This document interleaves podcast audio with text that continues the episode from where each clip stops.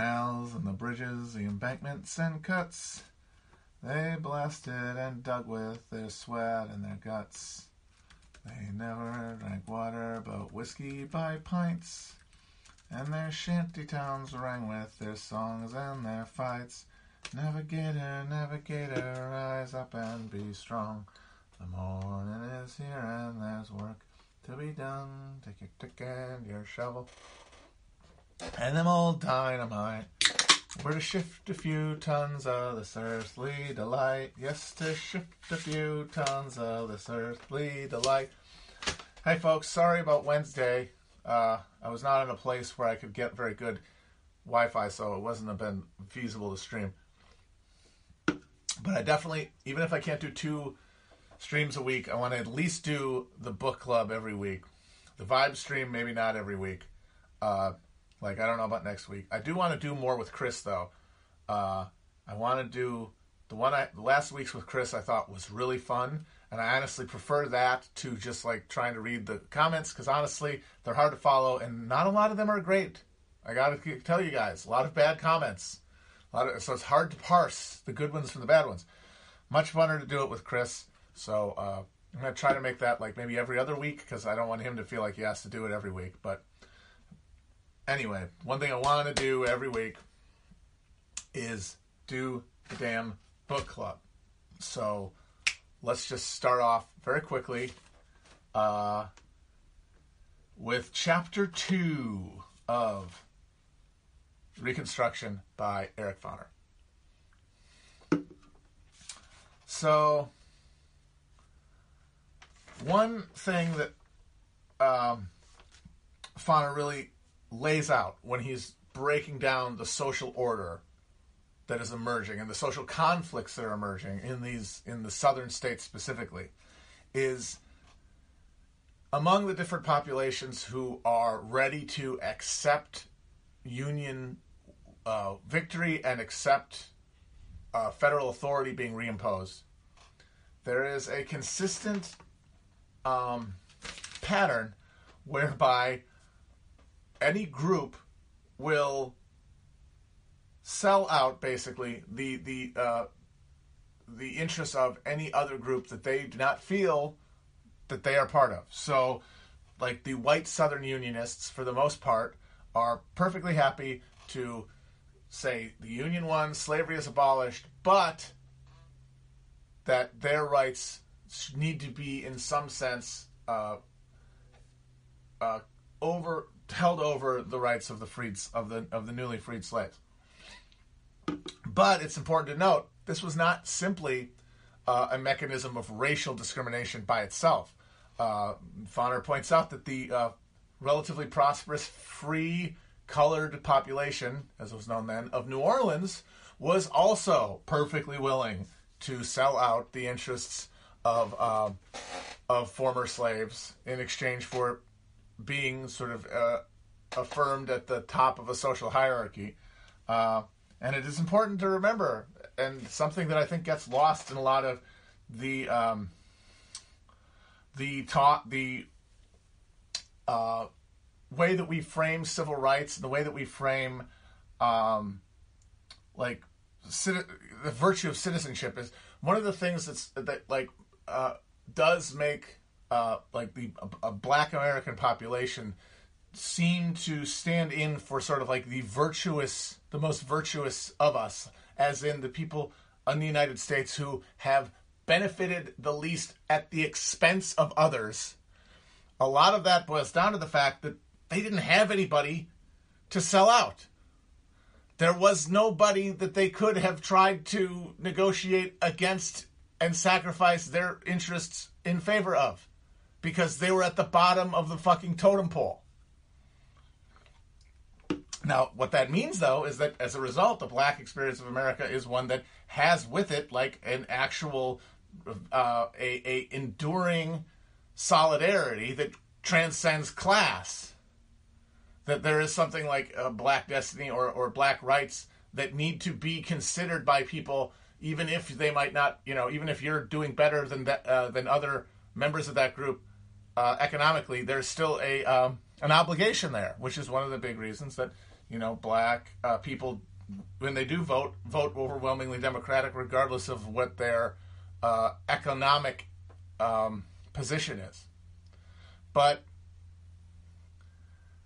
it's not because people are better. It's not even that the culture they create is more virtuous. It's because there is nowhere else to go. And one of the reasons I think that America is such a monstrous country in its history and, and why it's has become the country that has sort of remade the world in its image is because thanks to proscribed the existence of proscribed classes like blacks and uh, land that could be endlessly expropriated from Native Americans meant that social solidarity was essentially never never needed to be it was never forced into being through conflict. Because it could always social conflict by those among those who are part of the polis could always be offloaded somewhere else onto somebody else. First racial minorities in the united states itself and then later foreigners elsewhere. And now we're in a situation where uh, the, the frontier is closed the myth is over as greg grandin has pointed out and we don't know how to be social. We do not know how to uh, accept the idea that there is fucking obligation to other people that transcends our individual interests because American history has essentially been able to avoid dealing with that question at every point by sacrificing the interests of somebody else somewhere else or someone who looks some different way. And that can't happen anymore. And now we don't know what to do. And we're having a gigantic uh, nationwide nervous breakdown out of that. Now, the reason that I think looking at Reconstruction and looking at a different Reconstruction that might have happened given the actual materials that were in play is that if because is that by accepting and and teasing out the notion of a uh, of an alternative of a country that does come to terms with obligations and social solidarity and what it means to be, you know, uh, a citizen beyond just personal autonomy at all costs. Uh, that we had the we could have done it because to say otherwise is just to say that essentially is to take the, the the the pessimistic like the doom approach that well we were tainted because we had this land and because we had these racial categories we were doomed from the beginning. Well, if that's the case, then why do anything? Why care about politics?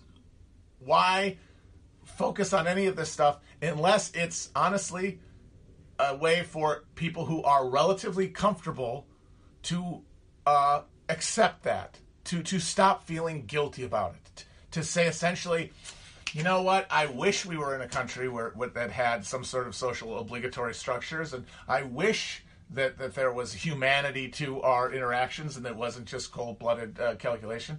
But that darn racism, those darn, that's what are we going to do? Oh, well, what are you going to do about it?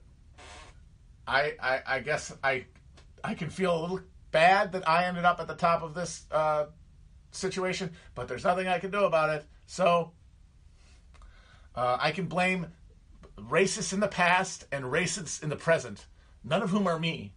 And that really does let us all off the hook. I mean, all kinds, any kind of black pill you want to take, any kind of doom-based politics you want to take, whether it's whether it's a, a progressive one that emphasizes America's racism, or a super racist one that says that because we have a, uh, um, multicultural uh, society, we can't have anything good. That's all just a way to avoid the obligations of being a human a human and the obligations we have to each other that transcend any of these fucking uh, political arguments or our narrow understanding of fucking history, which is never a real conception. It is always a story we tell ourselves. We can always tell ourselves any story. There's no answer here. There is no true thing that we can drill out of our past. We can notice patterns and recognize patterns and try to recognize patterns when they emerge around us. But there is no facts, there is no fundamental thing that we can take from these. There are only stories we can tell ourselves. And I am trying to tell a story that leaves the aperture of possibility open for ev- for for change because to do otherwise is to is to abnegate your is to abdicate your responsibility as a human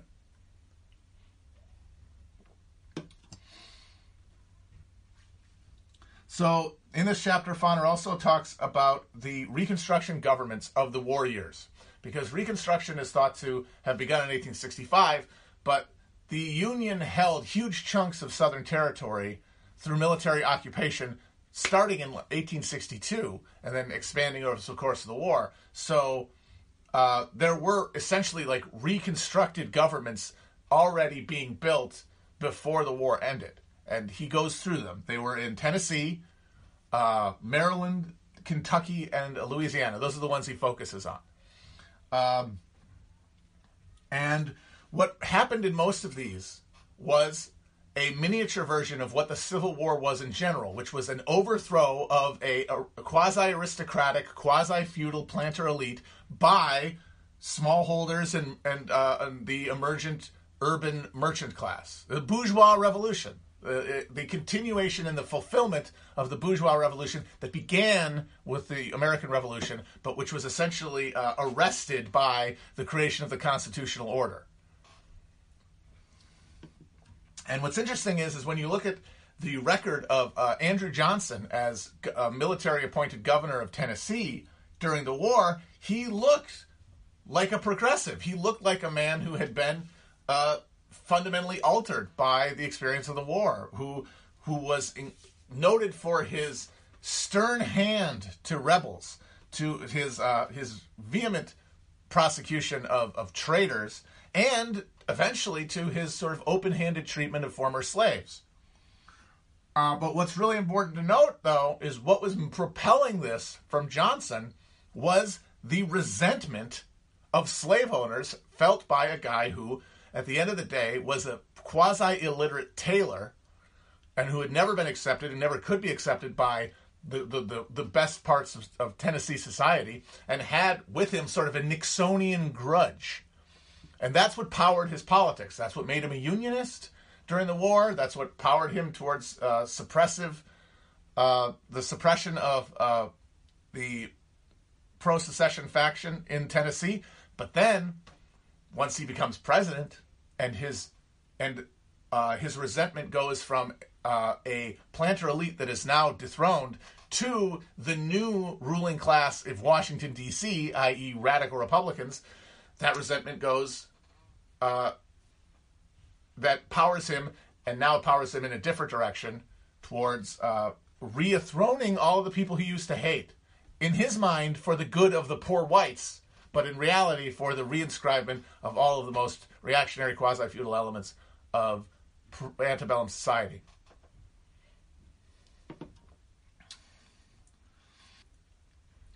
And the other thing uh, that I think really needs to be emphasized in this second chapter is a theme that's going to be important to focus on as you go through the whole of Reconstruction, which is a, a push and pull between the necessities of prosecuting the war, which meant confiscation of property, which meant abrogation of all the liberal values that uh, that the the Whig the Whig model that uh, governed the Union sides governing uh, ruling class held, and those very uh, ideological precepts, and with them the, the desire, especially powerfully felt by Lincoln, to keep the border sub, uh, conf, uh, the border slave states on the Union side.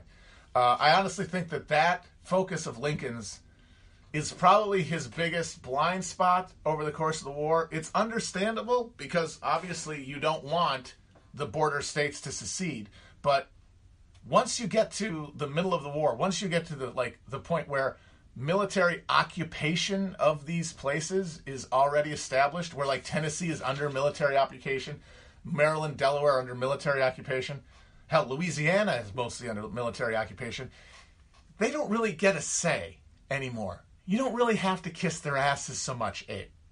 But Lincoln was operating from the same deliberative uh, ideology, the same liberal orthodoxy that dominated the Republican Party, and that liberal orthodoxy is and uh, this is a thing that Richard White talks about much more explicitly in The Republic for which it stands.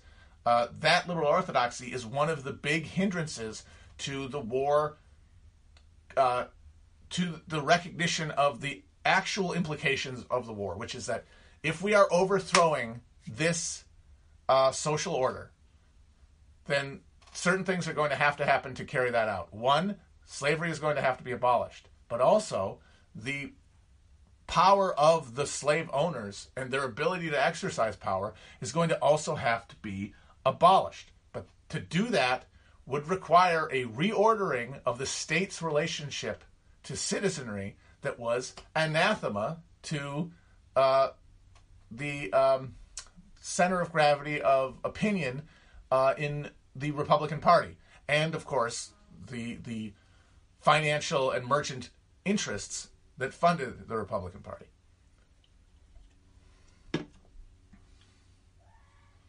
And the thing that needs to be pointed out is that there were two things pushing against that liberal orthodoxy. One was just the exigencies of the war itself. Like uh, Benjamin Butler and Sherman and these guys who did radical stuff like c- confiscating slaves as contraband and then giving them land as, as uh, Sherman did when he was marching through the Carolinas. That they were not done ideologically; they were done out of necessity. I need I need bodies. I need people to uh, to build, dig ditches and and build fortifications. Uh, why not use these people who literally are begging me to take them in? Uh, and or or Sherman, I have these people. I don't have any means to feed or take care of them.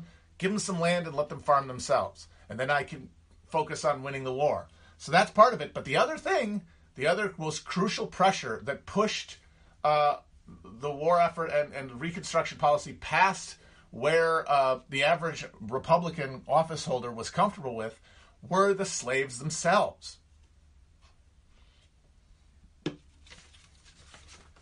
It was a it was a pressure from below that generated uh, the real productive tension with the governing ideology of uh, the North and uh, between the governing ideology of the North and the project of winning the war and why the war is being fought.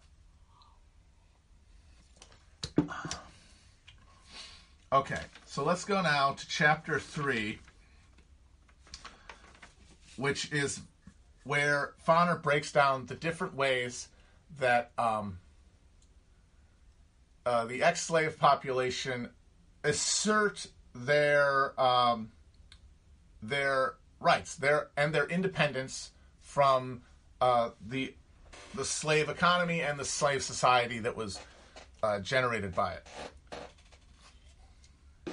And Foner points out very astutely, and something that I think gets overlooked a lot, is that we talk about Reconstruction and the end of slavery as a challenge to getting, and as a challenge of getting the whites of the South and the North, for that matter, to be comfortable accepting black people as equal citizens.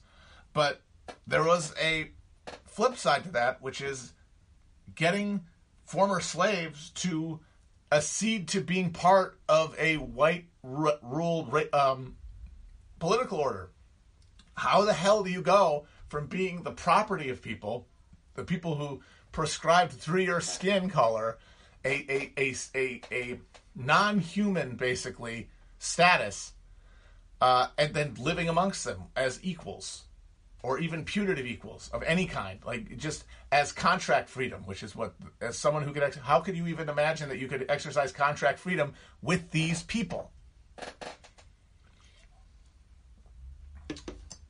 And it really does suggest that, you know, the, the uh, that with all druthers being uh, had, that what would have been the preferable thing, at least for the former slaves, would have been black self determination.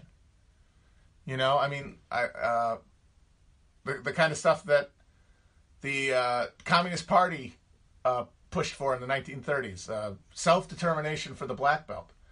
Uh, like, not just land, but political autonomy within the land that they would have had.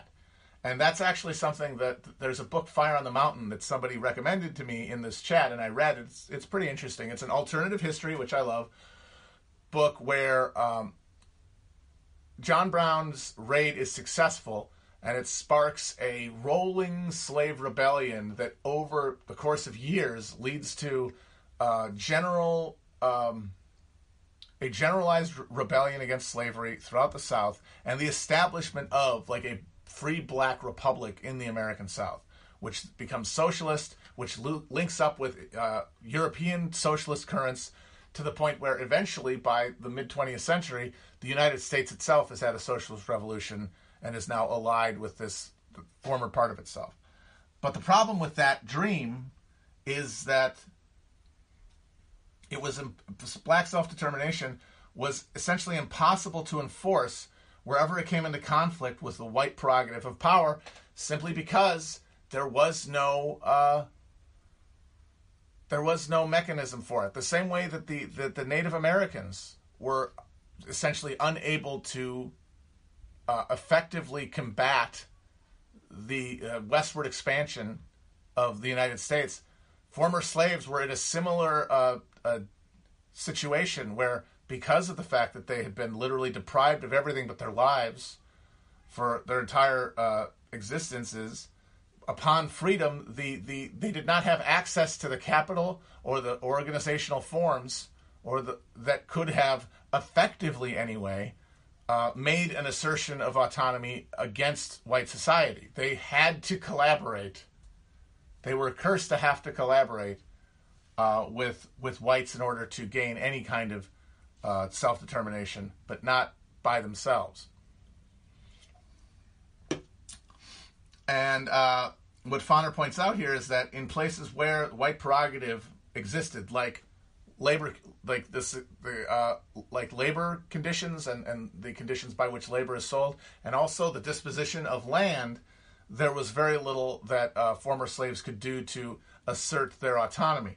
Places that they could, though, were uh, in domesticity and uh, and religious practice. Uh, and in, with domesticity, you see uh, a wholesale retraction out of the labor force of uh, of former slave of black women uh, who were going to work at home, like was the ideal among white uh, families. Women were not supposed to work outside the home. Ideally, there, there, was a domestic sphere, and uh, and part of black self determination, as the as slavery ended, was withdrawing women and children from the workforce and into a domestic uh, situation. Um, and of course, that wasn't able to be universalized, and, and in many cases, it was resisted by local white authorities but it was a, a assertion of, of autonomy. Uh, there is an interesting quote, though, I wanted to read from the, this chapter uh, where Foner is talking about this assertion of, uh, of autonomy. And he says, Family itself, rather than a white owner or overseer, now decided where and when black women and children would work. And I think that's an interesting sentence because it points to the way that that invisible hand of the market that of course is not invisible and is is is actually you know the the uh, the concerted rule of, of, of capitalists does its most effective superstructural work at mystifying coercive relationships. Because the family was not going to be able to decide if women and children worked women and children might have to work if they need the money. If they need the money, they might have to have someone go out and work in the field or work domestically. They don't have that. They, they, they will, if they want to stay fed, have to accede to that. But they will not be forced to. They will not be directly uh, told to by a white owner or overseer. It will be just the market. It will be the fact that they don't have enough money. And so that becomes, it's felt as a voluntary relationship, but in reality, it is as coercive as the slave relationship. But because it is felt as autonomy, it is it is de-alienated in that respect.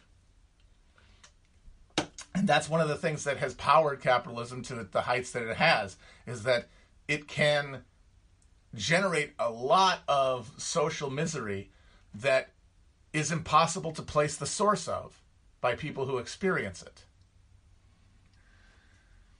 Now, when it comes to labor, the assertion of black autonomy boiled down to a demand for land ownership, which is obvious when you think about it. That was the sine qua non of freedom for all Americans, going back to the revolutionary ethos. Like the yeoman, the yeoman smallholder was the ideal citizen, someone who did not owe their labor to another and could sustain themselves on their own land.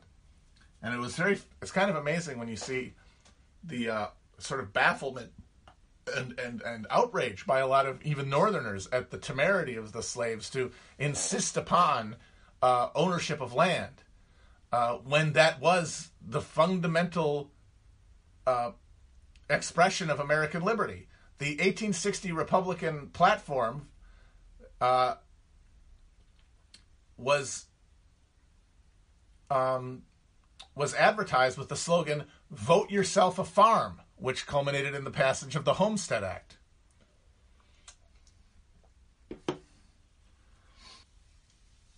But of course, many balked at the idea of giving, just giving the land, which of course, super absurd because the idea that this has not been worked for, the idea that this was a handout is monstrous because these are literally people whose labor had created the wealth in the first place. They were owed anything, it was the land itself.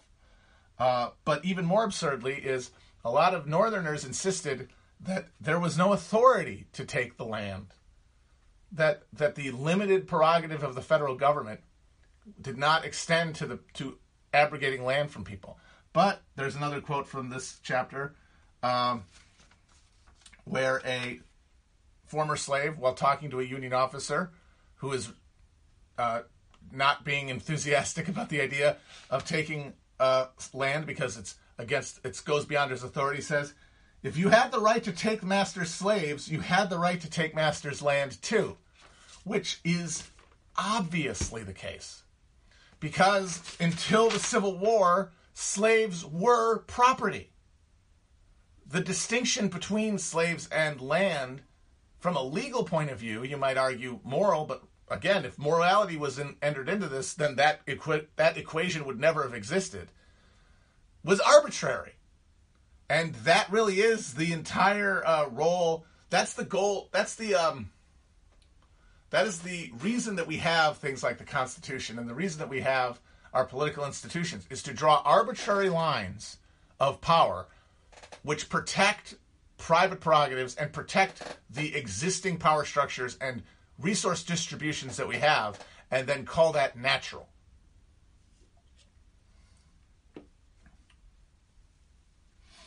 And I think, but I think it's very point, uh, important to point out the slave, the case for redistributing land to former slaves was legally, as I've said, and morally unassailable. You can't argue against it. It's on its face true, and it didn't matter because the only thing that yields power, the only thing that makes power yield is power. And there was not sufficient organized power to assert uh, uh, black rights to land beyond what, in limited areas, they were given almost as experiments uh, or as ad hoc measures of war. But one of the big uh, things that created conflict between the um, the new regime, the new uh, Reconstruction regimes, and the ex slaves is that ex slaves wanted to pursue a, a, subsistence agricultural living. They wanted to grow food for their families and maybe grow enough cash crops for a little bit of folding money. What they did not want to do was spend 12 hours a day in the field to grow cotton because they knew through experience that that money would not go to them, which of course was true. And you actually saw uh, a parade of northern do gooders who went to the South to buy up plantations as experiments and have ex slaves grow cotton again experimentally and then sell it as a, as a way to raise their standard of living with the expectation at all points that the lion's share of the profit would go to the person who had uh, who had who had uh, assumed the risk of buying the distressed plantation property and not you know the people who actually had worked the land their entire lives and who by any measure should have profited from all of it.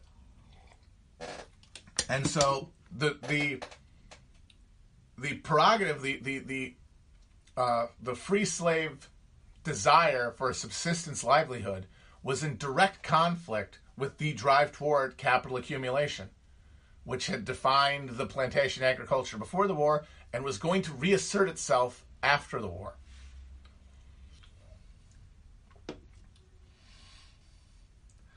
Uh, and then just to end up, uh, the other thing that Foner talks about is the emergence of uh, a political organization and expression on the uh, part of uh, the the black population in general, and then later the former slave population uh, as the as Reconstruction begins.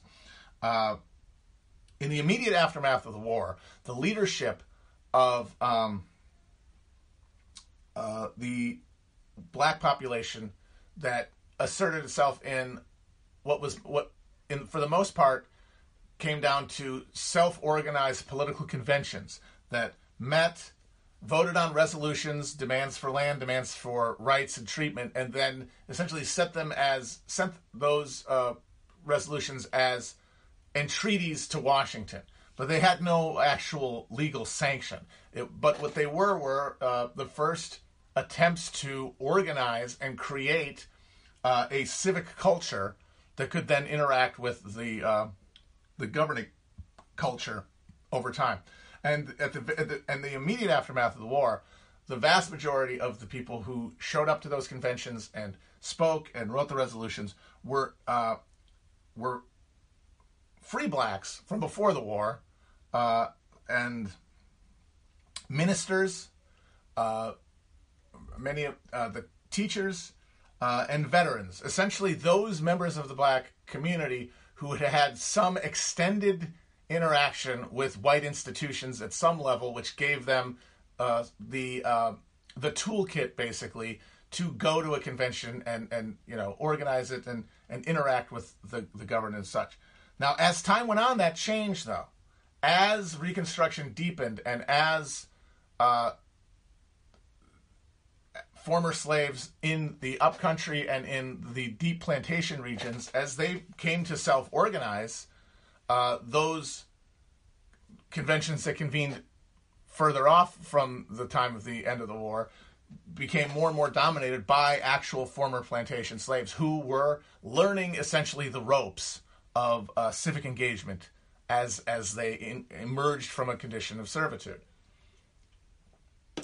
And uh, just to la- wrap up uh, on the third chapter, uh, Foner talks about the endemic and horrifying nature of violence carried out by uh, whites against former slaves all throughout the South. Thousands and thousands of murders, att- assaults. Uh, at this point, not really the lynchings that we think of, like the ritualized community lynchings, but more essentially guerrilla attacks, like attacking people in their homes or on the road. Um, and what that shows more than anything was that for Reconstruction to have any success, and I think, and this was something that was, it dawned on uh, Northern readership pretty early on, uh, there would have to be a significantly punitive uh, approach to dealing with former slave owners. Uh, there would have to be a continuation of violence. Uh, and that reality was the one thing that Lyndon Johnson or Lyndon Johnson, uh, Andrew Johnson could not countenance. And the real disaster, more than anything, of presidential reconstruction, which happened uh, after the Lincoln assassination and before the radicals reasserted control of the process, uh, was that he wanted to allow the former slave owners essentially to get off scot free. And what they were going to do with that freedom uh, is pretty clear, which was intimidate the former slaves into a condition of, of essentially de facto slavery through horrifying uh, application of violence. And this, honestly, for me, is the thing that makes me most most believe that a second Lincoln term, a Reconstruction uh, under Lincoln instead of Johnson, would have been fundamentally different and would have changed the trajectory. I don't know how much, but somewhere from where we ended up, because I just simply do not believe that Lincoln, having fought the war the way he had, and uh, would have allowed or would have been um, comfortable in any way with allowing that level of violence to determine the social relations in the post war South, especially when he had an entire party at his heels ready to ready and willing to affirm a putative approach to the former slave owners. Uh, and that is why I really want to, you know, do something with that idea because uh, it is one of those places where, like, the shadow of history sort of casts its pall, and and you get you just shiver and you think what could have been, but uh, but yeah, everybody but Andrew Johnson by the end of the war knew that there was no way that you could just wish away social conflict. In fact, uh, a white former governor of North Carolina, and I'll end with this quote, uh, said in 1865, with reference to emancipation, we are at the beginning of the war. And that is the reality of it. And some people were aware of that and accepting of it, others weren't. And the real tragedy of American history, one of them is that one of the people who wasn't, or if he was, he didn't care, was the fucking president of the United States. Okay, so that's the overview. So we're going to do chapters four and five for next Wednesday. If anybody has wants to talk about it a little bit here, uh, I'd be happy to.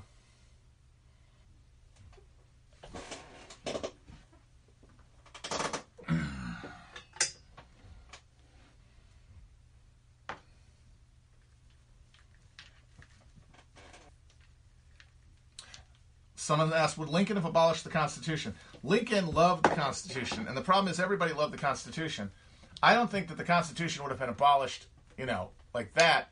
I do, um, I do see a, a possibility after a protracted conflict, after a protracted, like essentially a second civil war, which would have happened. Planters and their allies would have resisted. That the exigencies, the realities of administering this, like I've said, uh, the, the Republicans were pushed way beyond their comfort zone in terms of uh, uh, abrogating authority from the Constitution by the exigencies of prosecuting the war. If that war had continued to be prosecuted, not as a ground campaign with armies, but as the suppression of a guerrilla movement and the standing up of a new, like, multiracial uh, order in the South, that that process, that dynamic of the Constitution sort of being pressed and uh, and the verities that underlied it being challenged and undermined, I think that would have continued too. And then maybe even not Lincoln, but maybe you know maybe a Sumner administration or something says, "All right, let's fucking rip this fucking thing up." And really, that was.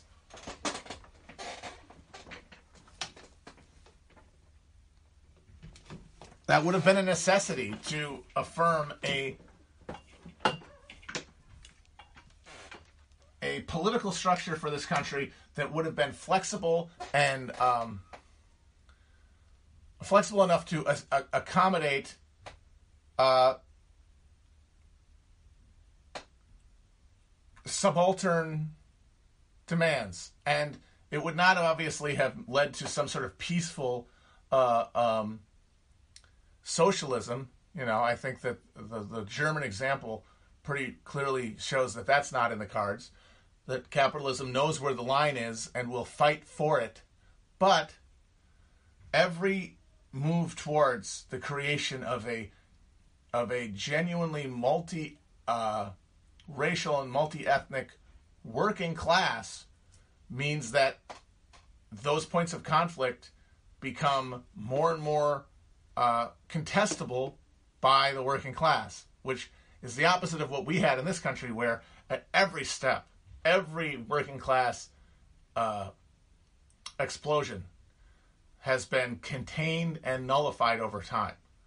The most sustained one, of course, being in the early 30s, being contained into the, the structure of the New Deal, and then over the course of the next 30 years, uh, sort of dissipated and, and co opted and neutralized. And now we are in the situation where class, as a felt social ex- uh, experience, no longer exists and has to be rebuilt.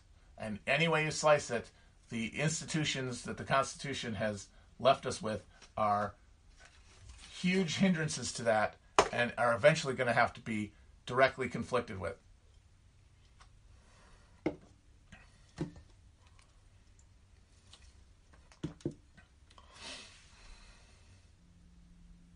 To the, uh, episode 500 will not be a clip show. There's going to be plenty of new stuff. I've not seen the new Curtis doc yet. I will though. I gotta watch it soon. How long is that fucking thing? Oh man.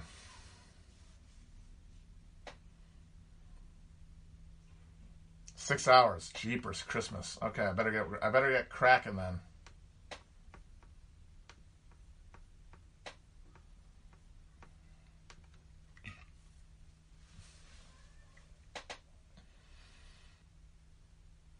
Eight?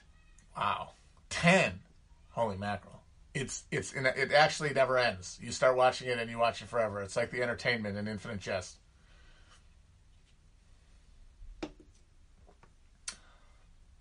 I did watch Community to the end, and I did like the Yahoo season. I think the Yahoo season gets underrated. Keith David is great in it.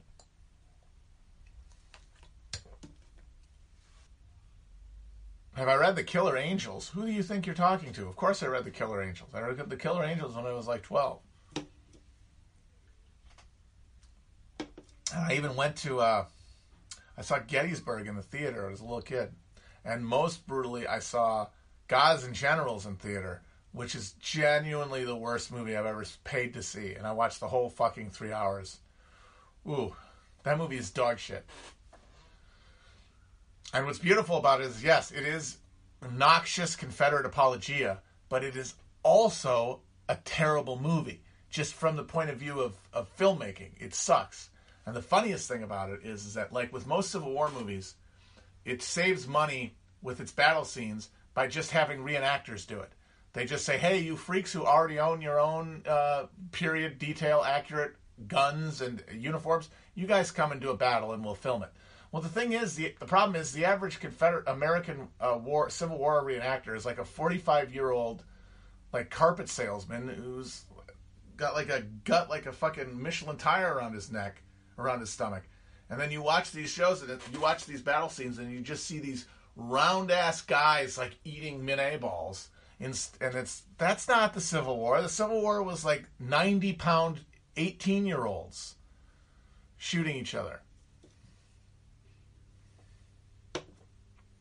But there is a scene where uh, where former Senator George Allen from Virginia and a bunch of other guys play dress up as Confederate generals and sing along to uh, the Bonnie Blue Flag. That is a genuinely surreal and hilarious moment. Uh, very just classic kitsch. I was in Vegas this time last year. Time certainly flies, or does it? I don't know. It's been like one long day, but also 500 years.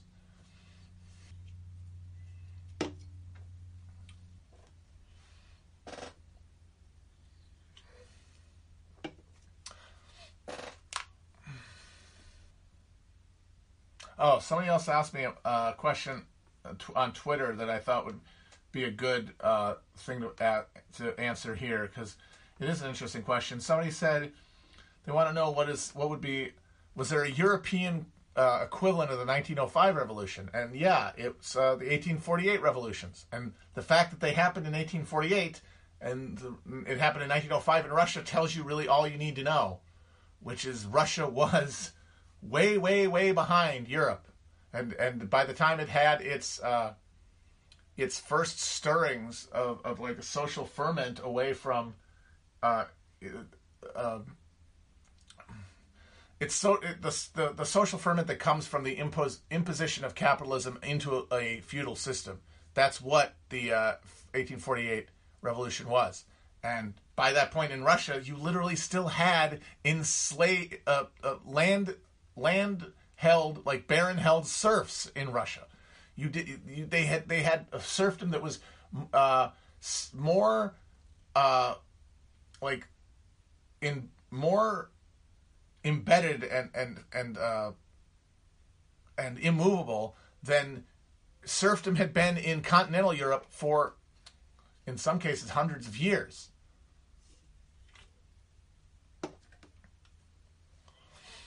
And so they didn't get their uh, they didn't get their first like explosion of that until 1905. I have read Late Victorian Holocaust by Mike Davis. Great book. Why does everyone think Carter was so great?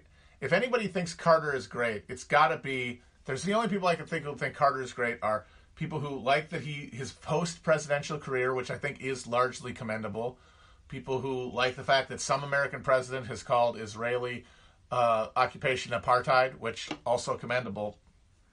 If you liked his presidency, though, it's either because you're just a contrarian who who wants to stand up for somebody who was uh, sort of unfairly maligned.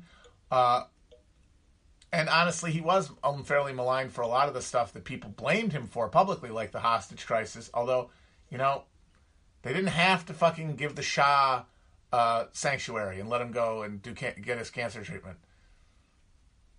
Let uh, but I think a lot of the people like it like it because like him because they feel like he was honest with the American people in a way that like Reagan wasn't, and that he was punished for being honest, and that is just that's perfect liberalism. It's, it is it is the most perfect. It is the ideology at its most fine. Because of course, Carter was telling the American people stop being materialistic, stop stop measuring freedom by what you can buy and what you can spend, without giving any indication that he was going to change the underlying economic engine of this country, which depended on that. He just wanted you to feel bad. He wanted you to to to have a little uh, hall monitor in your head to to judge you for your uh, for your desires while still living in a society completely dominated by consumerism. And more than anything, that's just bad politics. And of course, it got completely rinsed by Reagan saying, no, we'll cut taxes and everybody could keep partying.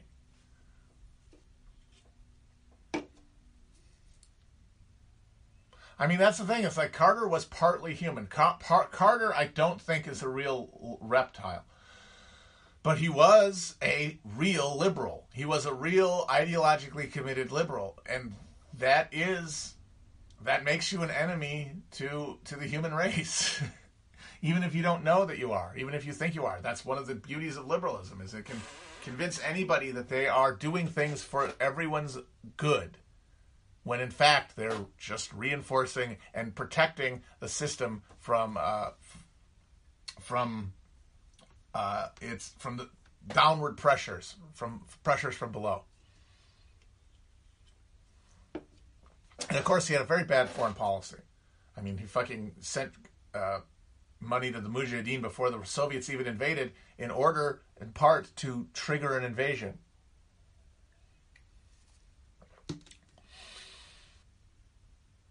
What was the de- this is interesting. Somebody says, "What was the deal? Classical. When was the decade classical liberalism stopped being progressive?" Uh, it was about the time that the term progressive was discussed, was uh, coined, the eight, the late 1800s. Uh, it's important to note that this it's the the people who have been progressives since the turn of the century, the the, the tier of people who are in in uh, that middle tier of academics, politicians managers, lawyers, professional managerial types. Uh, they were in the 19th century. Uh, they had a strict adherence to uh, small government orthodoxy, hard money, uh, and uh, survival of the fittest social doctrines. And what happened over time is that that went from being a uh, the most humane way to organize a government because it opposed monarchy, concentrated power, and slavery. Because the, the, the anti-slavery forces in the North, the, the the Northern Whigs who were opposed to slavery, did so through because they believed it was morally wrong to for anyone to be compelled to labor by anything other than the market. The market should be what compels you to labor, not everybody. Of course, that doesn't stand for every abolitionist. Wendell Phillips, for example, and John Brown, for that matter, didn't think that. But that was the pervading orthodoxy. It was the most humane way to organize capitalism. But by the end of the Gilded Age, that system had broken down. And the new people who came to that social or uh, to, came to those social positions. It's not the same people. Remember, they're dying out and they're being replaced by new people. And the new ones they're replaced by, have, they find that that orthodoxy doesn't work anymore. And their new understanding of the most humane way to organize capitalism is through uh, uh, mixed economy, uh, uh, social safety net, welfare, the, the things that become the progressive model that has dominated ever since. But it's the same social strata all along.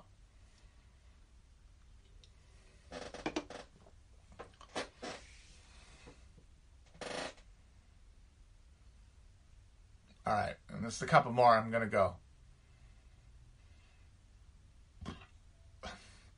Thoughts on St. Louis? I don't really have thought any thoughts about the city. I do have some thoughts about the saint. Uh, I don't know if you guys know this, but he was actually he's a king of he was king of France. I believe the only king of France to have been sanctified or beatified, uh, and he uh, was a very very uh, earnest and and passionate crusader, but also a very bad one.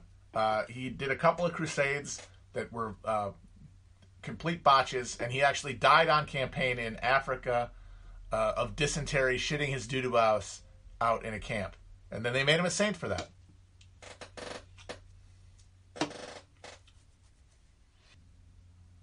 Why do I hate the English? They're the one. I mean, I don't hate the English like as people, but like English civilization. Those are the guys. Their combination of uh, technology and bureaucracy.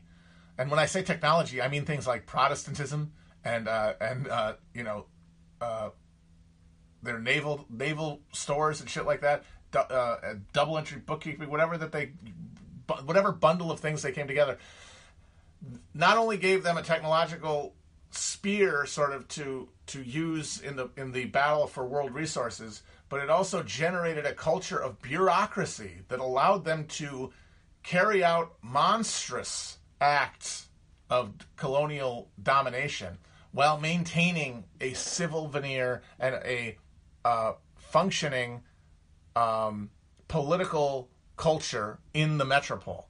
And that model is the model that all capitalism has followed ever since. We just took the baton from them.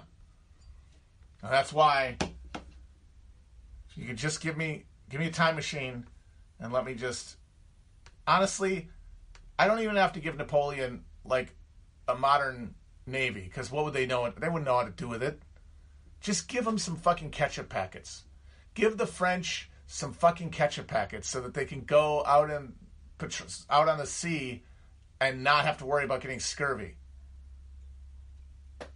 Just give them some fucking barrels of ketchup packets to just go out and then they put the ketchup on their food and then they don't have to worry about their teeth falling out and the dumb limeys have to fucking you know they have to turn back because they ran out of produce and they're all they got all got giant uh, bruises from their frickin' scurvy.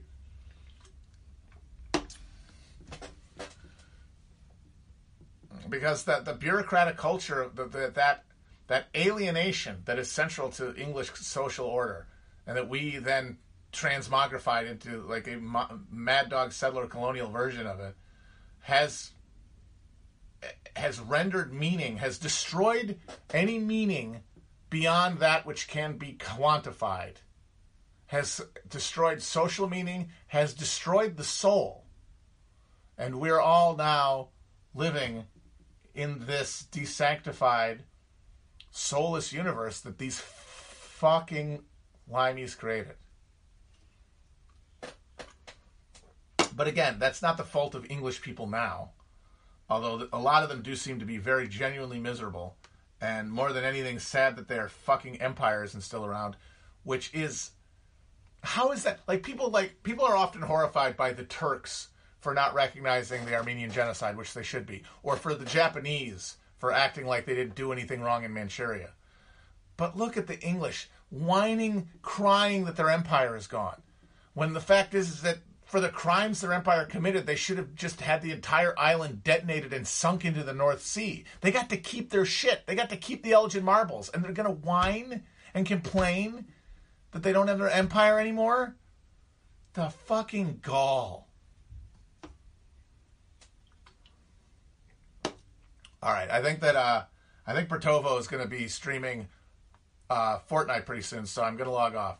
Uh, hopefully, God willing, and the creek don't rise. Wednesday, we will be talking about chapters four and five, four, five of Reconstruction. Bye bye.